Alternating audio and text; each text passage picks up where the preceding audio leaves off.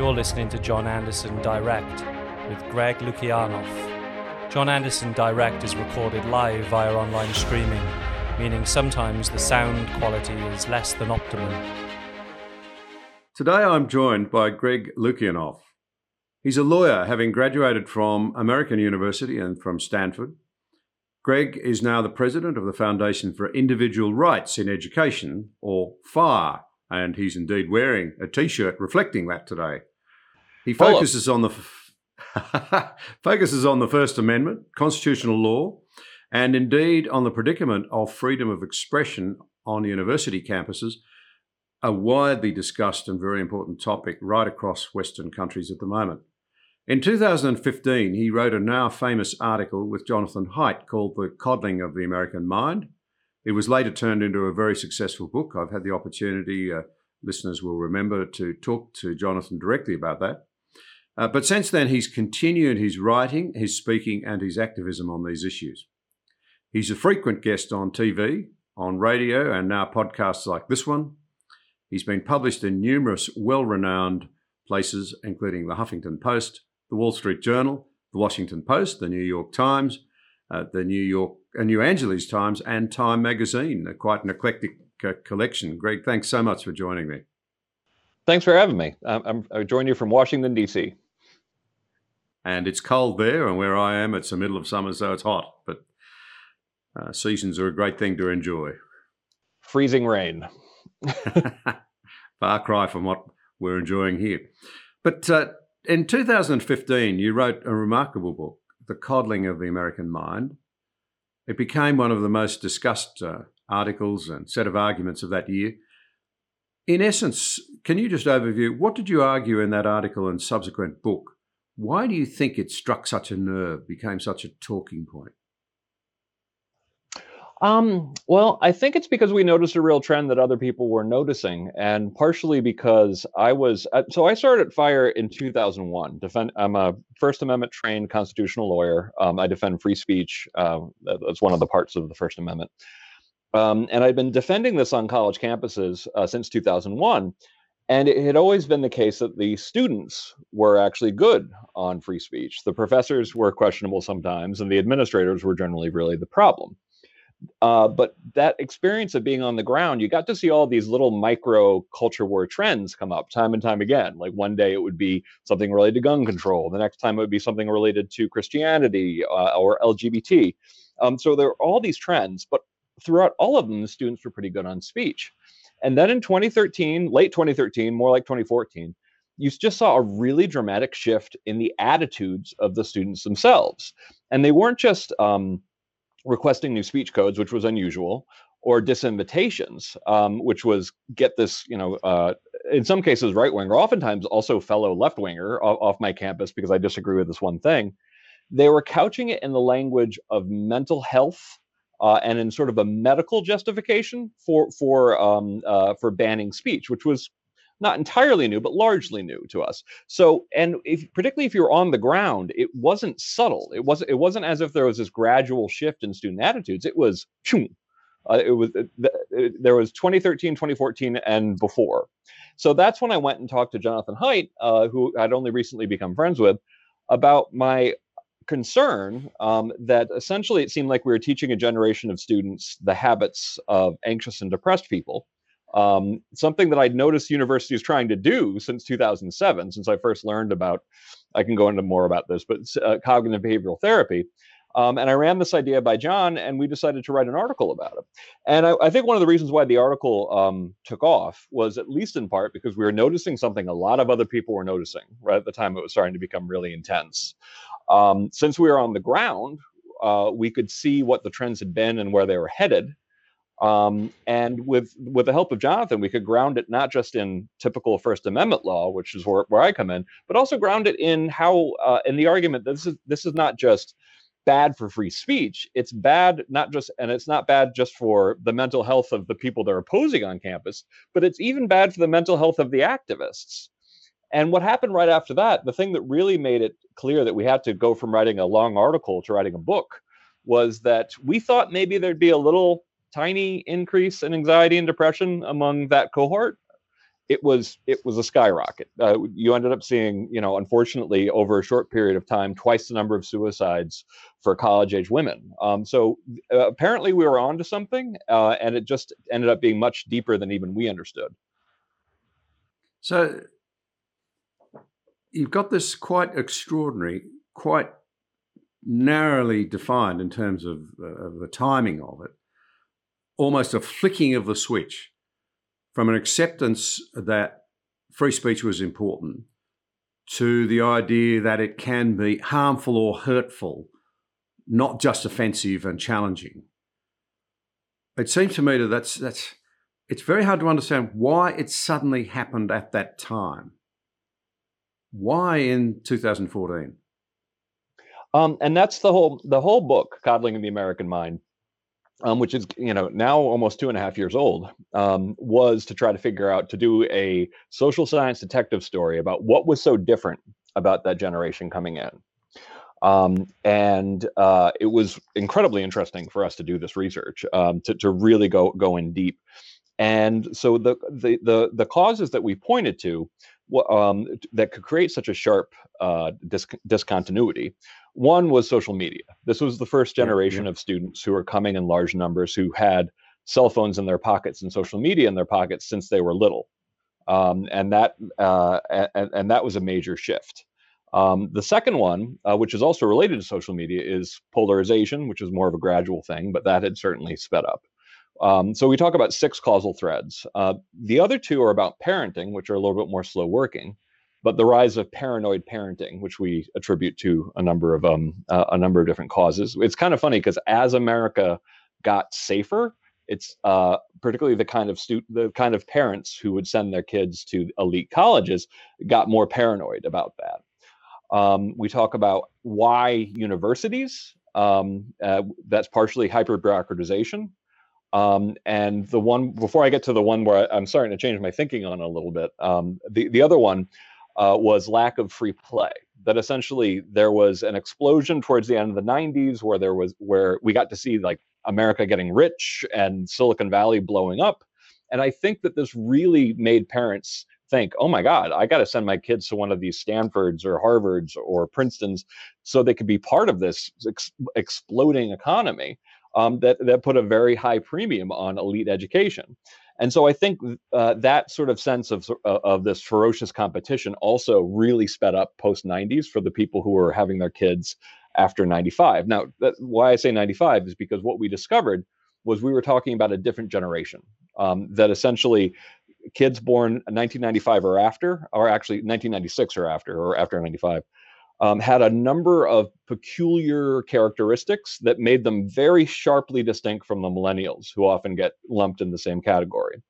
Um, but the category where I, have changed my thinking on a little bit is is the new ideas of social justice, um, which is uh, which is the uh, everything from privilege to uh, the medicalization of harm to the idea that um, in order for things to be equitable, you have to have the same results rather than the same opportunities and that that one is a little bit hard to explain why it came up so hot and sudden, uh, why it suddenly became so dominant. And that's at least in part social media, because these kind of rhetorical tactics that come out of social justice are very useful in argument. They, they give you ways of sort of trumping other people's arguments. Oh my God, uh, Trump, I guess, is a word that I, I should probably stop using in that sense. Um, and uh, but one thing that that that we tried to establish, uh, and we couldn't quite do it in the book, but I'm thinking a lot about now, is that I think the anti-bullying movement um, that started after the suicide of Tyler Clementi in 2010. Uh, so this was a gay student. Um, he was videotaped in an encounter um, w- with a man at Rutgers University by his clearly completely amoral um, roommate. Uh, and he was so humiliated by this, um, and this was so devastating to him that he killed himself. He, he jumped off, I believe, the George Washington Bridge. And this brought uh, what I think is actually much needed attention to the problem of, of bullying. It's a little bit of a weird fit because what the what his antagonist did was illegal already, um, and he should have been punished for that, which he was. Uh, and it was college, but but this brought focus on bullying in K through 12. Um, in addition to some really high profile, nasty cases of, of uh, virtual mobs, uh, you know, um, uh, mistreating girls in some cases who also committed suicide. So I think that one of the things that accounts for the sudden, sharp uh, change in ideology um, increasingly, I think it's because it lines up when the anti-bullying um, education really got intense in high schools. Uh, so it started really more about in 2011, and that's when you start getting the students hitting uh, colleges that have this very ingrained sense of of, uh, of a lot of the tenets of social justice. Interesting that uh, you have these um, enormous social programs. We're seeing them in Australia too, probably right across the West. Anti-bullying being one of them. This sort of really quite almost the state taking over the role of the parents in some ways, deciding that certain things should be, you know, pushed, other things should be decried. But it's gone hand in hand with far from better results and more settled students and more harmonious communities to more disturbed communities. You touched on it. We're seeing it amongst our young people record levels of anxiety and depression and self harm these programs are not working. And I wonder whether, in part, it's because we just aren't giving our children a decent narrative. They have no story in the first place and no means by which they are encouraged to see one another as of intrinsic value. In fact, the whole concept of identity politics seems to fly against what the state and its education departments, loosely defined, are trying to impose on our children. Yeah, no, that, that that's something that we really try to hit the the mental health aspect of it hard partially because i'm i'm passionate about it but partially because we sincerely believe that a lot of these um, ways of thinking but also these ideologies are devastating to mental health. So if you take kind of like how stressful social media is even without ideology um, it's very easy to get what is now called canceled. That essentially you say the wrong yeah, thing, yeah. and next thing you know, they're demanding that you get kicked out of your high school, get uh, get punished, uh, get kicked out of um, high, whatever university you're at, get kicked out of your job. Um, so it, it, it creates a very tense situation, even without the hot ideology. Um, just the sort of gotcha uh, element of it, that all these dumb things that we would say or do when we were younger, or at least, you know, in some cases, dumb things, um, that uh, really went nowhere. Suddenly, if if your bad joke goes viral, you could that could be it for you, or at least for at a um, you know at a particular institution, uh, for example. And we really started to see that uh, that the, the social media turn turn nasty uh, in like 2012, 2013. But add on to that, that kind of that kind of um, perilous kind of situation. You add on the ferocious competition to get into these elite schools, in the sense that people are being left behind. But you add on top of it an ideology that's just as so bleak and hopeless um, as the current sort of form of social justice. Uh, why wouldn't you expect people to be depressed? And and I see it actually as a little bit of almost kind of cruelty. It, if you know that students are coming in um, with high rates of suicide, high rates of anxiety and depression, to tell them that they are part of an oppression matrix where practically all of them are um, are, are, oppressors. Uh, because really, if you look at the ideology, almost everybody is an oppressor, at least to someone. Yeah, and also a victim. Yes, that's the interesting thing. Almost everybody, in some way in their life, has also been a victim. Yeah, and that essentially the only things you can do about this are fixation on language that they're admitting your guilt about becoming an ally. There it, it uh, but there, but ultimately it's something you can't really fix. It's a very bleak outlook. And of course when it comes to things you could be proud of potentially anything from uh, everything everything's problematized. And it, the idea that you, you you should be shocked that people feel miserable in a circumstance where you're giving them such a bleak worldview um, you really shouldn't be surprised. And then you add to that uh, climate change catastrophism. I'm not for a moment, please don't anybody hear anyone hear me say I'm not saying it's important, but the catastrophism that's built up into such a sort of, oh, the children understand how serious it is. We're all going to die. What's wrong with the adults? Uh, we see a lot of that in Australia. And the children we know now, many of them feel, well, I'm going to die anyway. Um, and even the worst predictions uh, from uh, the international experts hardly support that thesis. More difficult, challenging, worrying, but we kill hope. We kill hope. Yeah, and it sounds like a you know an issue that we both take seriously. And one thing that I find frustrating about it is that the idea of like, so what can we do? you know, like I'm I'm big on nuclear power, for example. I'm big on uh, trying to get fusion to work. Um, there, there are actually solutions to this. But I, I just finished a good book um, by uh, Martin Gurri. Uh, we come from different political standpoints, but he he makes the point that globally, social media, the fifth wave, um, really uh, is only capable, at least at this point, of negation. It's only capable of sort of tearing things down. And if you look at that from the point of view of 2011, a lot more stuff start, starts to starts to make sense. And so, and that's one of the reasons why real issues like global warming, you know, like it, the idea that um, if you can only tear things down, then when people offer positive solutions, that gets that gets torn down too. And what are you left with? Just a constant state of crisis. Yeah. Uh, it, it's a trite thing to say, but it seems to me that one of the terrible things we've done, and I'm a mid baby boomer, uh, is is to uh, you know really make our children the mincemeat in our culture wars. Mm-hmm.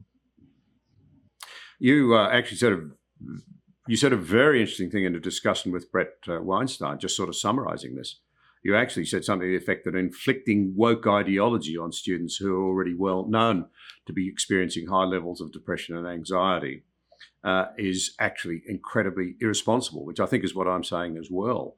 But um, do you have any further observations to make there? It seems to me that one of the really noticeable aspects of postmodernism as in its latest form, critical theory, is that there's an assumption, particularly in the West, that everything that's been done before us has, has been wrong, that we're never capable of making progress. And presumably that's because we're, you know, critical theory theorists would argue that the system's so rotten, you can never concede it's done anything right, because that would say, well, it's not completely rotten. It may be possible that it can be redeemed, and they don't want that avenue open to young people, which adds to the despair. They're left feeling that the system is ho- so hopeless we've got to find something else. But how could you ever find something better? Yeah. Well, and, and now what you're getting at is inherent in our, our three great untruths in the book. That essentially, yeah. what we argue in the book is that it's as if we're teaching a generation of students um, and, and, of citizens very dysfunctional lessons, lessons that, that when said aloud, you'd be like, well, that sounds ridiculous. And one of them is your feelings are always right which is the yeah. one that has has the most sort of attractiveness because it sounds initially if you don't really think about it not that bad um, but it is bad because one of the things that you learn from you know uh, dealing with uh, anxiety and depression is how to you know talk back to your feelings and how to uh, how, how to make them not the boss of you um, so th- that's yeah. probably the most attractive one what doesn't kill you makes you weaker um, is another thing that we talk about as being a great untruth. This idea that telling students that, oh, by the way, um, the world is filled with things that will permanently harm you. Um, and they could also just be ideas or speech. And they may not harm you, but they harm these people over here forever. And there's nothing that can be done about it. And of course, that ignores a lot of um, phenomena like uh, um, uh, post-traumatic growth, you know, w- which is something that gets discussed. That a lot of people actually get through traumatic events with a sense of uh, uh, of competence, a sense of power, but it completely leaves that out. And then the last one, um, that the anti-bullying, uh, you know, message, I think, I think actually really t- turned turned the temperature way up, but also American political polarization, of course, did too, um, is that life is a battle between good people and evil people. And I think this speaks to something like deep in our hearts that want that battle, that want that that good versus evil uh, battle. But of course, when you look at the world that way, that's also pretty bleak. Um, and it means that, and when you look at all the rules that you have, uh, you know, when it comes to social justice, when it comes to sort of campus ideology, that means your brother is the enemy. That means your dad might be the enemy. That might mean your best friend's suddenly the enemy. Um, so th- it, it's incredibly sad. Um, but if I were to add one, um, like an underlying untruth, one of the things I've been playing with is the idea that the truth is easily known um, and largely known. Because social justice has this. The, well, when I talk about social justice, I am largely talking about um, you know, the way it's described by Helen Pluckrose, you know, in, in yeah, her book yeah. Cynical Theories, um, which I, I, even though I've heard, heard, critiques of it, I've never heard that it's substantively, you know, uh, in, in, incorrect on any of this stuff.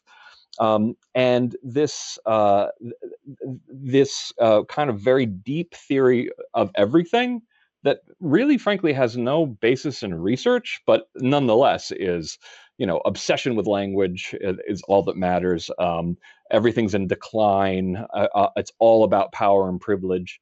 Um, it's really honestly like not a particularly sophisticated theory. It's it is an oversimplification of everything about humanity uh, which people in, from the 1950s 60s and 70s came up with because they thought what that was the lowest point of human history? So the idea that um uh, the idea that some of these postmodernist theorists looked at you know American society in, in in the 50s, 60s, and 70s and said this is the absolute nadir of human civilization, and we have to bash materialism and we have to get at the uh, underlying evil uh, w- within our society. It just seems strange for any student of history to really think of like, don't you think maybe 100 years before that or 200 years before that was a worse time than we currently live in. So we have people mm-hmm. living in times that our grandparents would have been blown away by the uh, convenience and luxury that we enjoy. Um, and we, but we also have convinced ourselves it's the worst possible time to be alive. It is extraordinary. Uh, and the other thing that, well, there's so many things we could talk about there. Uh, but the other thing that seems so bleak about it is that this idea that um, uh, if life's a battle between good people and bad people, then you then you have to set yourself up as a good person. You're hardly going to set yourself up as part of the problem. Uh, and before you know it, you're in territory where you lack self awareness uh, and any any sort of awareness of your own failings, and, and far from helping people's mental health, that seems to damage it. Worse than that, perhaps, is that you lose the capacity for genuine identification with other people as opposed to concocted identity in an empathy age, um, uh, empathy rather, in an empathy age. And you become very unforgiving, very intolerant. Tolerance is meant to be, you know, one of the great values of the age. But it strikes me that we could hardly be less tolerant. That critical theory is a doctrine of unbelievable intolerance where there's almost no place, if there's any, for forgiveness, unless you do a complete groveling mea culpa and fall completely in line. And of course, there's very little prospect of forgiveness, uh, forgetting, and just moving on. It's always capable to bring things up against people in in an age when everything's recorded against you. Yeah, no, that that's absolutely true. It, it there, there there's uh, it teaches a kind of dismissiveness over most of the population of the planet. Um, while at the same time talking about things like you know tolerance and and, and compassion and, and inclusivity um, it gives you sort of a cartoon version of what your uh, fellow human beings are, are like and when you look at some of the recent studies of empathy among younger people. Um, you know, a lot of them, uh, at least the ones that I've seen, seem to indicate that empathy has actually gone down, which is surprising when you explain to to the students when you explain this to them. Like, well, but we're trying to be more inclusive than ever. I'm like, yes, but what do you actually think about your literal neighbor now? Um, what do you think about your you know that, that your uncle or aunt um, that, that, that gets mouthy at, at, at Thanksgiving? And it tends to be this very oversimplified narrative of, of them being evil and you being may be good. Mm. Uh, and, and, of course, like when you get deep into the ideology, it, it, it is a state where you, the most you could ever hope to be is maybe good-ish. Yeah. Well, uh, so to change gears a bit, if I could, and well, it'll it'll involve these very themes again. But um, to come to FIRE, the Foundation for Individual Rights in Education, uh, and you're its president. Can you tell us a bit about FIRE? Uh, and then I'd love to move on to you know, your role as a First Amendment uh, scholar, but FIRE first. Oh, delighted to. Um, so FIRE was founded in 1999 when I was just finishing up law school. And um, when I graduated, uh, I was the unusual law student who wanted to go into First Amendment law specifically. And of course, everyone was saying there's no jobs in that, you know, kind of like, what, why are you hyper specializing in this weird thing that, that almost nobody works in? Um, but I, you know, took a risk and I didn't go to the law firm route. And I, uh, they actually FIRE found me because partially I'd cultivated the reputation as being the, the First Amendment guy. And so I started there in 2001, right after um, 9/11, and I've dealt with I've dealt with cases all over the political map, uh, every kind of speech. But the main thing that kind of surprised me starting in 2001 was one, already it was really easy to get in trouble for what you said on campus. But two, a lot of what would get you in trouble on campus was stuff that people off campus, um, at least back then, wouldn't even bat an eye at. Um, it was it was so mm. uh, so remarkably tame by the standards of say Comedy Central, for example, um, that would get uh, what, what could get you in trouble on campus. Um, so I've now been doing this. Uh, FIRE's just turned 20 uh, last year. Um, and it's been a heck of a ride. Uh, and of course, you know, uh, I wrote a book called Unlearning Liberty, which came out in 2012, talking about my first 12 years defending free speech on campus. And it is it, it, it is a long or maybe short strange trip. well, uh, particularly here in this country, people might know so much about the First Amendment. There's an interesting historical aspect to it, of course, because correct me if I'm wrong, but you know, after the War of Independence and then the setting up uh, uh, of the federated states, if you like, uh, coming together as a, the new republic, there were huge tensions. It's not unusual for there to be very deep divisions in American society. In some ways, as a former practice, practitioner of, of, of, politics, that can be a very good thing as long as there's basic respect for the other person and a willingness to negotiate. So you had the anti federalists um, lining up against those who felt that America needed to you know, set up what we now call America, I suppose you'd say. And the Anti Federalists needed some assurance that this new power centre would not take away individual rights, as I understand it. And that stood behind the development of the First Amendment way back in what, the 1780s, 1790s? Can you just give us a feel for it because history is important? Oh, yeah, no. Um, it's kind of sad because when you look at how um, on, on campus and in high schools American history is taught, it, it, it's all it's become unfortunately extremely negative. When I think you know, I'm, if you're a constitutional lawyer, you're proud of something about the United States, and for a lot of Americans, what we're proud of is our Constitution, and we should be proud of our Constitution.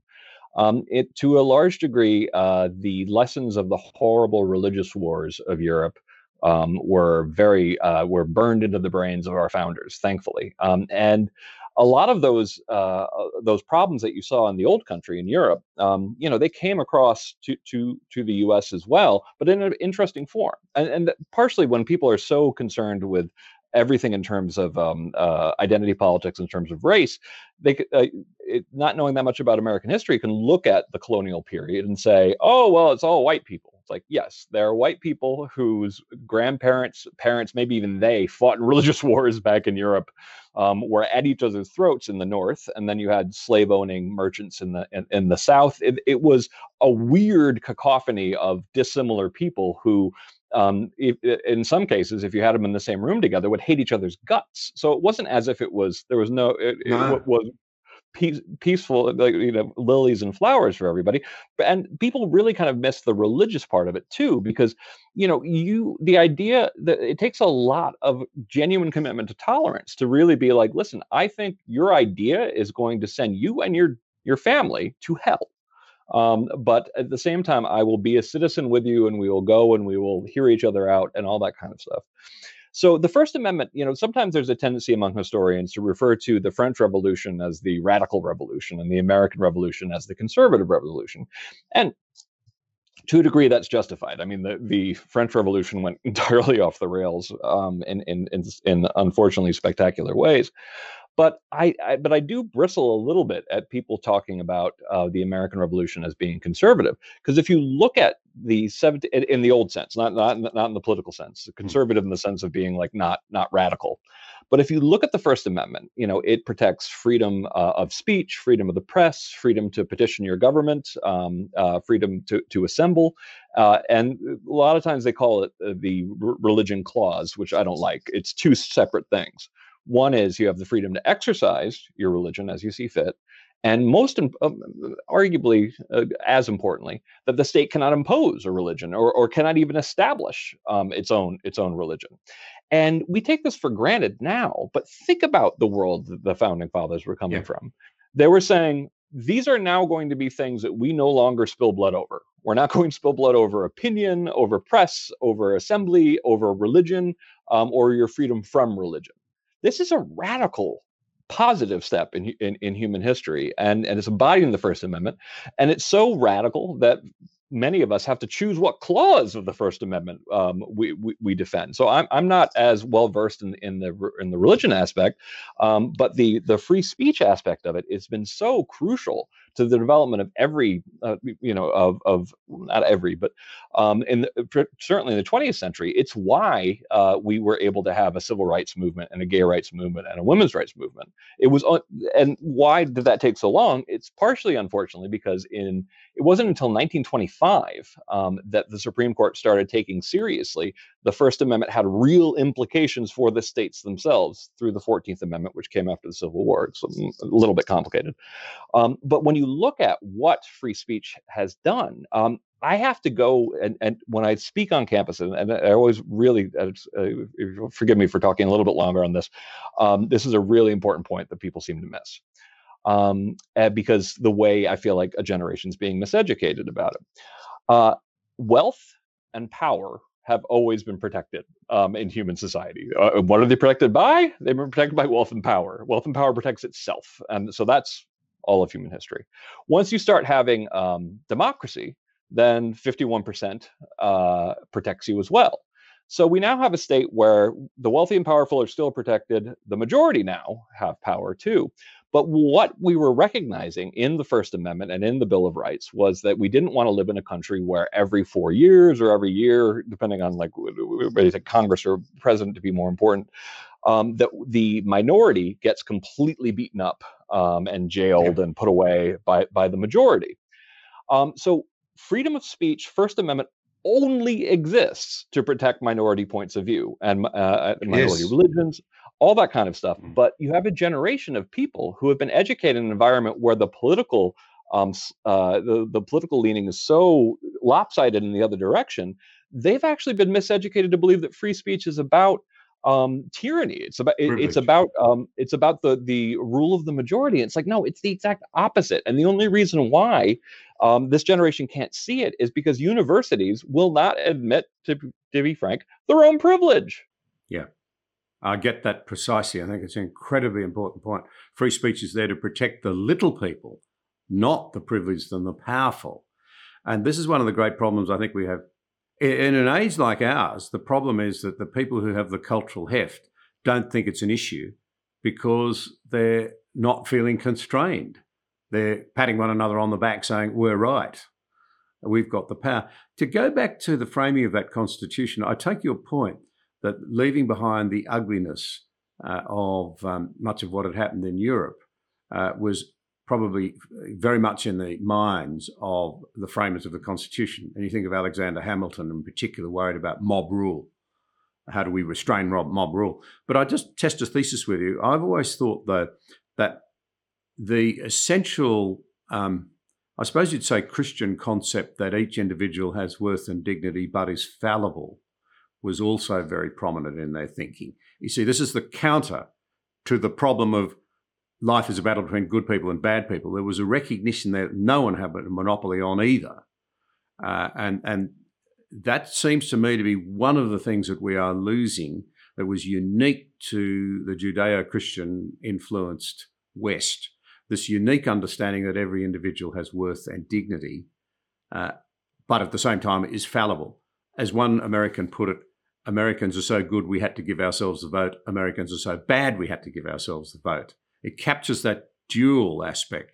So w- this is important to understand as our society unravels, and we're confronted now by the rise again of communism, where, of course, the good people are the people who are in power.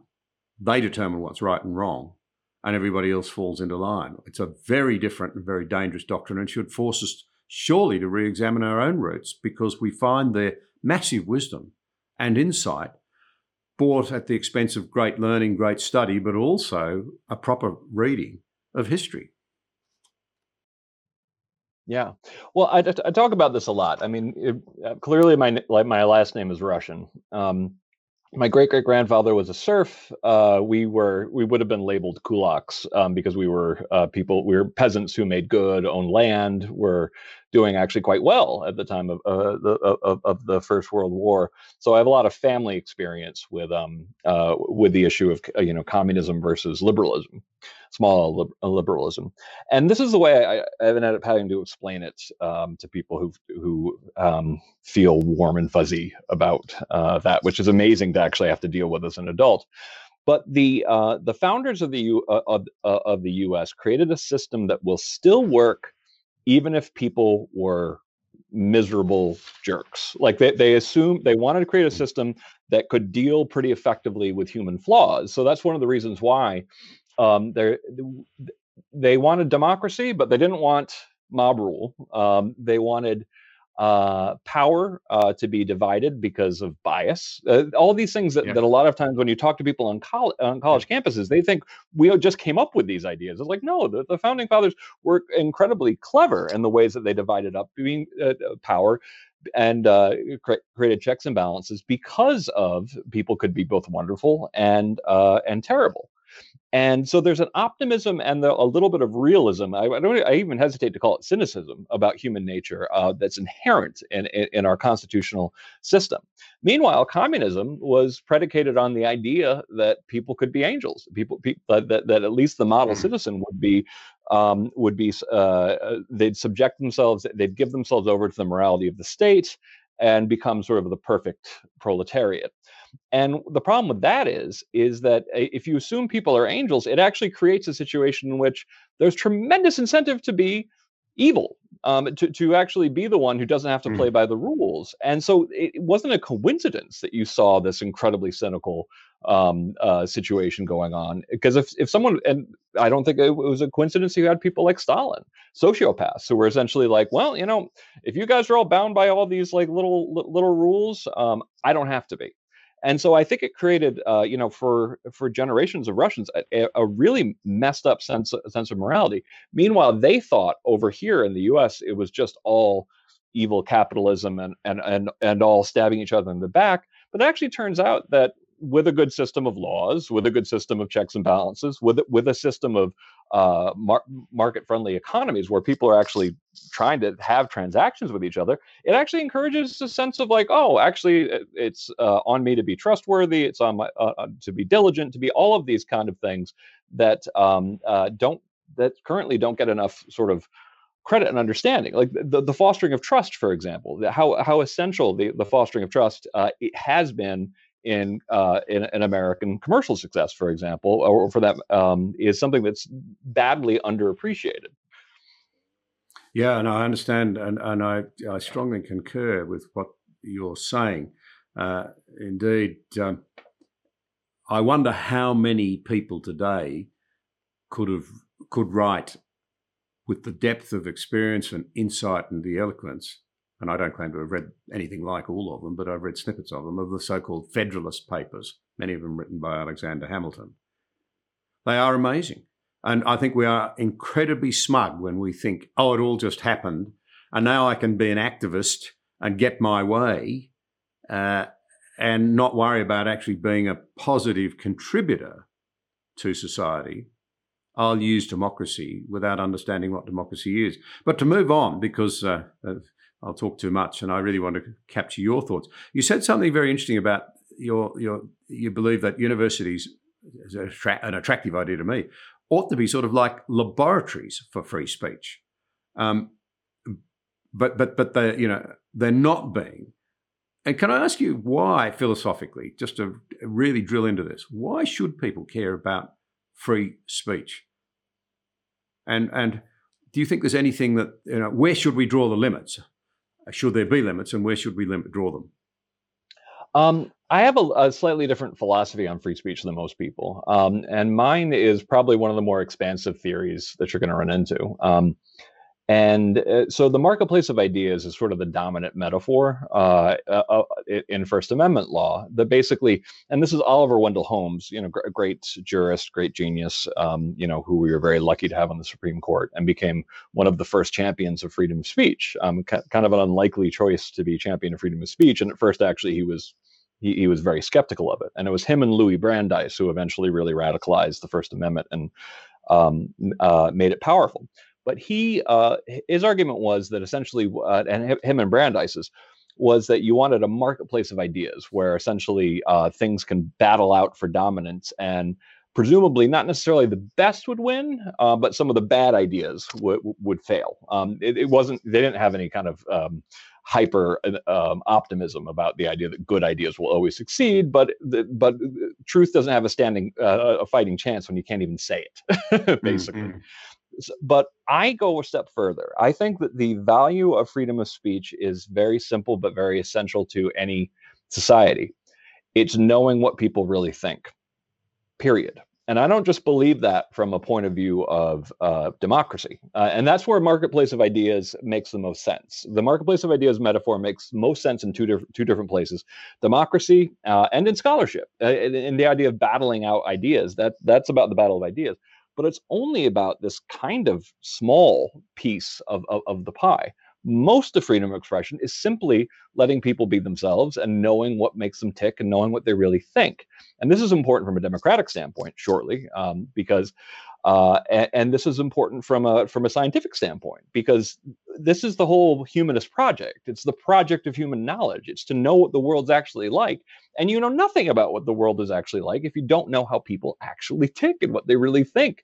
And therefore, I think I have a very expansive view of freedom of speech, and this includes things like you know I don't think people should be going to jail for conspiracy theories. Now, if they do, something um, that crosses a line into into conspiracy, uh, uh conspiracy to commit a crime, all that kind of stuff. Our law actually handles that really quite well. But the fact that someone believes in a conspiracy theory is not just um, uh, it's it's it's a worthwhile thing to know. And uh, currently, right now, we have this QAnon phenomenon um, in, in, the U.S. and it's much more it's wild conspiracy theory. It actually led to someone um, shooting up a, a pizza bar um, that people like to go to in Washington D.C. It's like one Cosmos. It's like one of our favorite places, and it's like, wow, you actually thought there was a child sex ring in, in the basement. Now, of course, anything that that, that person did towards uh, going and shooting up and all that kind of stuff, there are multiple illegal steps before that actually happened. Um, but it's really important to know that if you have these ideas in society, that people can actually talk about them because when you get people just talking to other people um, who already agree with them uh, it has a very predictable social science effect. It, ca- it, causes people to be more radical in the position, that, uh, in the in the conspiracy mm. in some cases, but or but in the belief that they were. They get a sense of tribalism. They get a they get more arguments on their side, and it leads to a polarization spiral. So um, even even conspiracy theories, not only do I think that they are uh, they should be protected, I think that they're worthy of study. Um, and I think that, for example, like the um, uh, elders of uh, uh, the protocols of Zion, um, horrifying uh, idea that that that there's a, there was a Jewish conspiracy to dominate the world um, uh, that came out in the, the teens or 20s, 1920s. But you have to study that because you have to understand what actually happened in the world. You have to be, be able to know what the world actually looks like. So my view overall on free speech is extremely expansive, uh, but but at the same time, I also, and, I, and this is where I, I, I'm, I'm a bad American, is that I show up in other countries and I say, listen, I know I'm supposed to say, well, this is our system, it shouldn't be your system. Um, I actually, I, I, throw that out the window. I'm like, listen, I think that the American First Amendment jurisprudence has been some of the best thought out meditations on how you have free speech in the real world as as someone actually in charge. Um, and that I think that those exceptions that we that we created in First Amendment law make a lot of coherent sense. Not not necessarily perfectly in, in all of them, but for example, that that's why incitement is not protected in the United States. And and but it, it, can't just be, hey, I think we should overthrow the government. It has to be a situation where you're actually about to go and do uh, said uh, you know said behavior. Libel is not protected. Uh, you know, for for example, which is claiming falsely, uh, and particularly when it comes to public figures, knowingly knowing something's not true and saying this person's committed some heinous act, like uh, ped- pedophilia is, is one of the examples that's given. That's not protected. Um, we do have uh, what what I think are just uh, in line with human nature ability to restrict kids' exposure to sexual content, for example. Um, First Amendment lawyers uh, have trouble have trouble with that, but I, I think that in the battle in the psychological battle between parents and uh, the First Amendment, that if you can't actually do it, take any steps to sort of uh, keep your kids from seeing porn, that's going to lose. So I think we're very pragmatic on that we have things like um, time, place, and manner restrictions that essentially, uh, you know, it's perfectly reasonable to stop someone on the basis of their their decibel level from having a concert, uh, you know, in Central Park at four o'clock in the morning. Um, so it's a very coherent body of law. But what makes it different from other countries is, uh, what, one of the main things that makes it different is the bedrock principle. And the bedrock principle it comes from a case about uh, burning American flags, and it's simply that you can't ban something just because it's offensive. Understood. Uh, well, that brings us to universities. Uh, you, uh, after a 2007 study, I think, said that uh, uh, a lot of the codes on in American universities in relation to free speech were laughably unconstitutional. in fact, I think you said most of them, if not three quarters of them. What were some of the worst examples of violations of free speech protection on campus? And I must say, I was amazed to hear that some of them have free speech zones on campuses. What yeah. are they? Yeah, um, I mean, I wrote a whole book on the worst violations from uh, f- from that point in my career, um, and free speech zones are one of the ones that just really particularly drive me nuts. Um, and these keep on cropping their head up uh, and, and they're taking advantage of this time place and manner restriction idea where essentially they say you know this campus loves free speech so much we're going to um, set aside one lone gazebo on campus. This was really the case at texas tech university and texas tech university is one of the biggest universities physically in the whole country. They have 28000 students and they were trying to tell people that you got one uh, 20 foot wide gazebo to exercise your free speech, which included handing out pamphlets, handing out magazines. Um, and that was laughably uh, uh, unconstitutional. Uh, and we challenged that um, with the help of a Christian litigation group, and it, it, it was defeated. Um, but I mean, it's amazing. Like uh, I, I, I see a case right now um, that we see on the United States where it's a professor who um, had an exam question that included um, a reference to racial epithets, um, and, it was B blank and N blank. Um, and you, and one is for a, a, derogatory, and then he had parentheses. One is a derogatory term for women, and another one is a derogatory term for African Americans. This is at law school, um, where you're taking you. Every lawyer is required to take crim law. Crim law is grisly. It's it's nonstop horror show of like really unlikely cases because we have a common law um, uh, country. Uh, torts, you know, is is grisly as as well. And the idea that you would actually even have to, you know, excise out epithets because it, it, it, somehow is no longer understood that you can talk about something without calling somebody something, which is something a basic idea um, of education is that you can examine something as adults from the outside.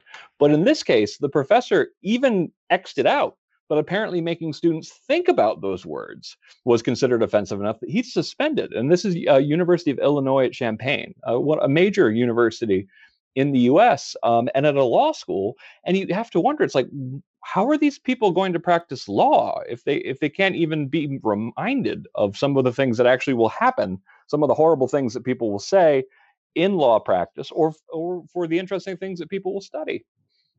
Students coming out of this uh, environment. I mean, I heard a man I respect hugely uh, uh, recently say that, oh, yes, but they get out into the real world, have to start finding a job, paying taxes. They all come to their senses. I'm beginning to think that that's very optimistic indeed. That these people who are coming out of our universities, I don't want to sound derogatory about them. I think we need to accept a huge part of the responsibility for what's happened as older Westerners. Uh, but I suspect they are now starting to shape the world in ways that is quite unrealistic and quite frightening. That they're not going to lead us into some sort of new nirvana.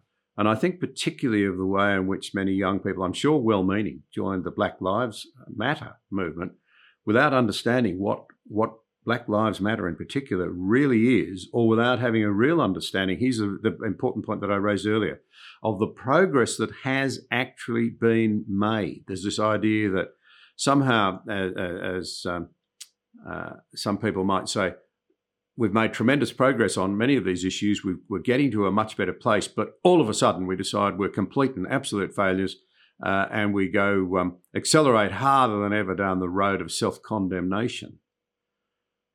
So young people are starting to shape, or these views are starting to shape our society in ways which will transform it and end up costing us our freedoms. Well, when it comes to Black Lives Matter, you know, uh, people get the sentence confused with the organization, and uh, uh absolutely, and of, and of yeah. course, Black Lives Black Lives Matter.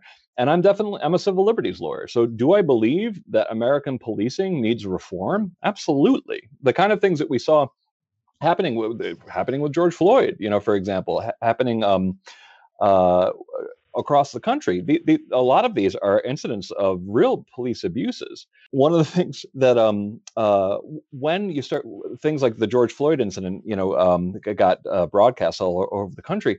There was a moment when you had near unanimity um, in the U.S. for police reform, and there are specific things we could have done. You know, limiting, limiting or eliminating uh, the, the kind of uh, liability protections uh, police have.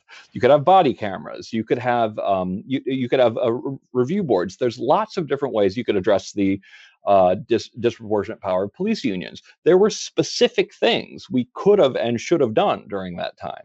But unfortunately, the ideology that comes off campus, it doesn't like I said, it doesn't really seem to want a solution. It's about this eternal process of guilt and shame, um, as if that will be that will have some positive effect, and and really policing your language as well will actually create a positive effect without engaging the political process. It's a theory of social change that seems to be really just grounded in feeling differently, which won't actually do it, won't actually fix the problem. And it, one of these things that you see um, with the with this generation that we first were concerned about when they were hitting campus, as they're hitting the workplace, is that ordinary interpersonal conflict in, uh, at some of these workplaces has turned into matters for uh, human resources, HR. Um, and we saw this coming, and we were being uh, Haidt and I were being told by employers that they that they were being hit with a wave of of uh, recent graduates from elite colleges who were kind of ungovernable. That that essentially small conflicts, um, things that would have been not even uh, come across HR's um, uh, desk previously were things that required staff meetings and attention away, oftentimes, from the good work of the organization itself.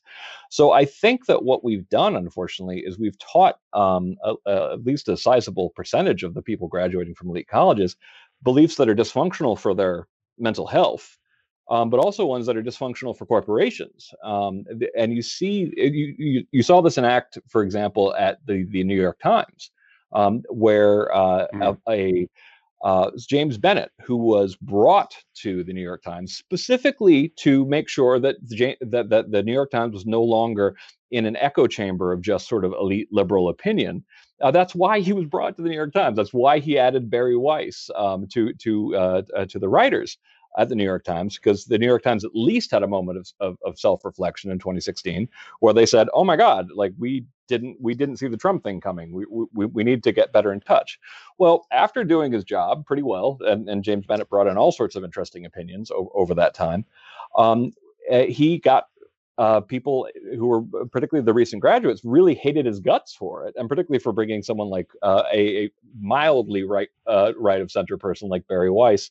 Somehow that was uh, offensive to um, a number of people at the Times. And when James Bennet published a piece from a senator, a sitting senator, saying that maybe we should bring in the National Guard um, to deal with violence um, uh, from the riots that were happening over the last year, um, something I oppose, by the way, um, to be to be very clear. Um, when they published that, and this was the opinion of 53% of the population of the country, 53%. So this wasn't a, a, a, minority point of view. This was a senator saying it, and it was the opinion of the president of the United States. Um, he was told that he was putting the lives of of, of, of, of reporters of color in danger an argumentation tactic that is very much like an elite college uh, argumentation tactic, and he he was uh, forced to resign. Only only about a month later, Bari Weiss resigned as well. Um, and this is just one example of, of a very public um, uh, sort of colonization of uh, major corporations by um, th- this point of view that doesn't really accept different points of view that's very very conformist even though they like to think of it as being you know maybe i don't know what they like to think of it as but it's very uh, strict uh, and it's and it's happening at corporations all over the country and some corporations um, uh, have probably already uh, uh, um, suffered from this and i, th- I think it's going to bring some major ones down what um, where do you think the biden administration will go on freedom of speech and in particular what attitude will they take towards the Facebooks uh, and the Twitters, the platforms of this world that seem now to be determined to play a role in what we can and can't hear, and therefore what we can and can't think? Yeah. Well, um, I'm concerned about the incoming administration. Now, I, I make no um, uh, bones about it. I'm a Democrat. I've, I voted for Biden. Um, and I voted for him knowing uh, that he was going to come in and uh, maybe turn the Department of Education back into the one that we'd been battling during the Obama administration. Um, and uh, and all things being equal, I decided, you know, um, uh, that uh, uh, that and to hope, you know, that that essentially we can convince them to not go back to the bad practices from the Department of Education previously. Now, you hear Obama talk about free speech and you talk about listening across lines of difference, he's incredible. He's a, he's really really good on this stuff, and I hope that some of that thinking has brushed off on on Biden. What I suspect is going to happen is we're going to find ourselves bad, um, banging heads a lot with the Department of Education again. And when it comes to what's going to happen to social media, at this point, I don't know. I, I, I honestly don't know what's going to happen. I, I, think that the um, Trump administration had a very bad idea in trying to get rid of the Section 230. I think that if Section 230 got repealed, um, and that's liability protection for uh, not just for social media, but for internet service providers of all kinds.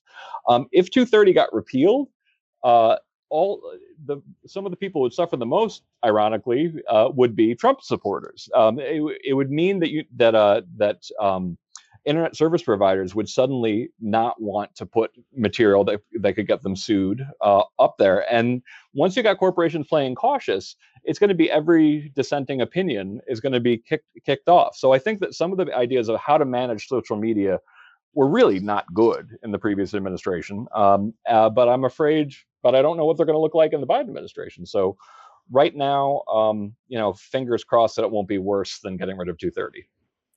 Right. Well, you've been very generous with your time. I wonder if we can wrap up. It's very tempting to say, uh, to hear people expressing, I don't know where we're going to end up with these trend lines, but it doesn't look like it's going to end well. I'm afraid I am of a slightly different view. I think we're in the mess, but that probably preempts the question that I, I wanted to put to you. Um, if you think in recent years, uh, say the last five years in particular, of the things that have shaped America, uh, technology and social media, what we might loosely call Trumpism. And I've never seen Trump as so much the problem as the um, the result of a divided and polarized America where too many people felt shut out. But you may have a different view on that.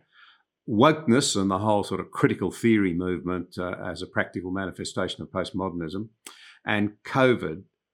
Where do you think America's at now and do you think America can put this behind? Sometimes the darkest is just before the dawn, or is it going to be just too much to sort of reconstruct a free and open and global leader? Because that's what America's been, and champion of of of, of liberal democratic principles and ways of living. I'm I'm somewhat optimistic about the fate of free speech for a very simple reason. Um, free speech works really well it tells you what problems you have it it gives you solutions it tells you i mean even just the free flow of information which which is my um, overall take on the value of free speech. I call it the pure informational value of free speech. It just works really well. So for the long term um, i think that a lot of these small l liberal institutions will succeed because they're uh, they're smart and, and, they're effective. Uh, over the next couple of years, I mean, COVID was definitely one of those things that um kind of uh, is like a slap in the face to remember uh, the contingency of history that essentially things can go very wrong very quickly for things that you didn't necessarily that you might have foreseen but end up being many times worse than you think. Um, it was uh, at the same time you know america pulled for uh, a moderate candidate a comparatively moderate compared to the rest the rest of the field. Is there a possibility of of healing during this during this time in the post covid era? I hope so um, I am afraid that, just like you said, that we're in the middle of something that is, frankly, not just an American shift; it's a global shift. And the negation theory that essentially social media can only destroy; it can't really build up.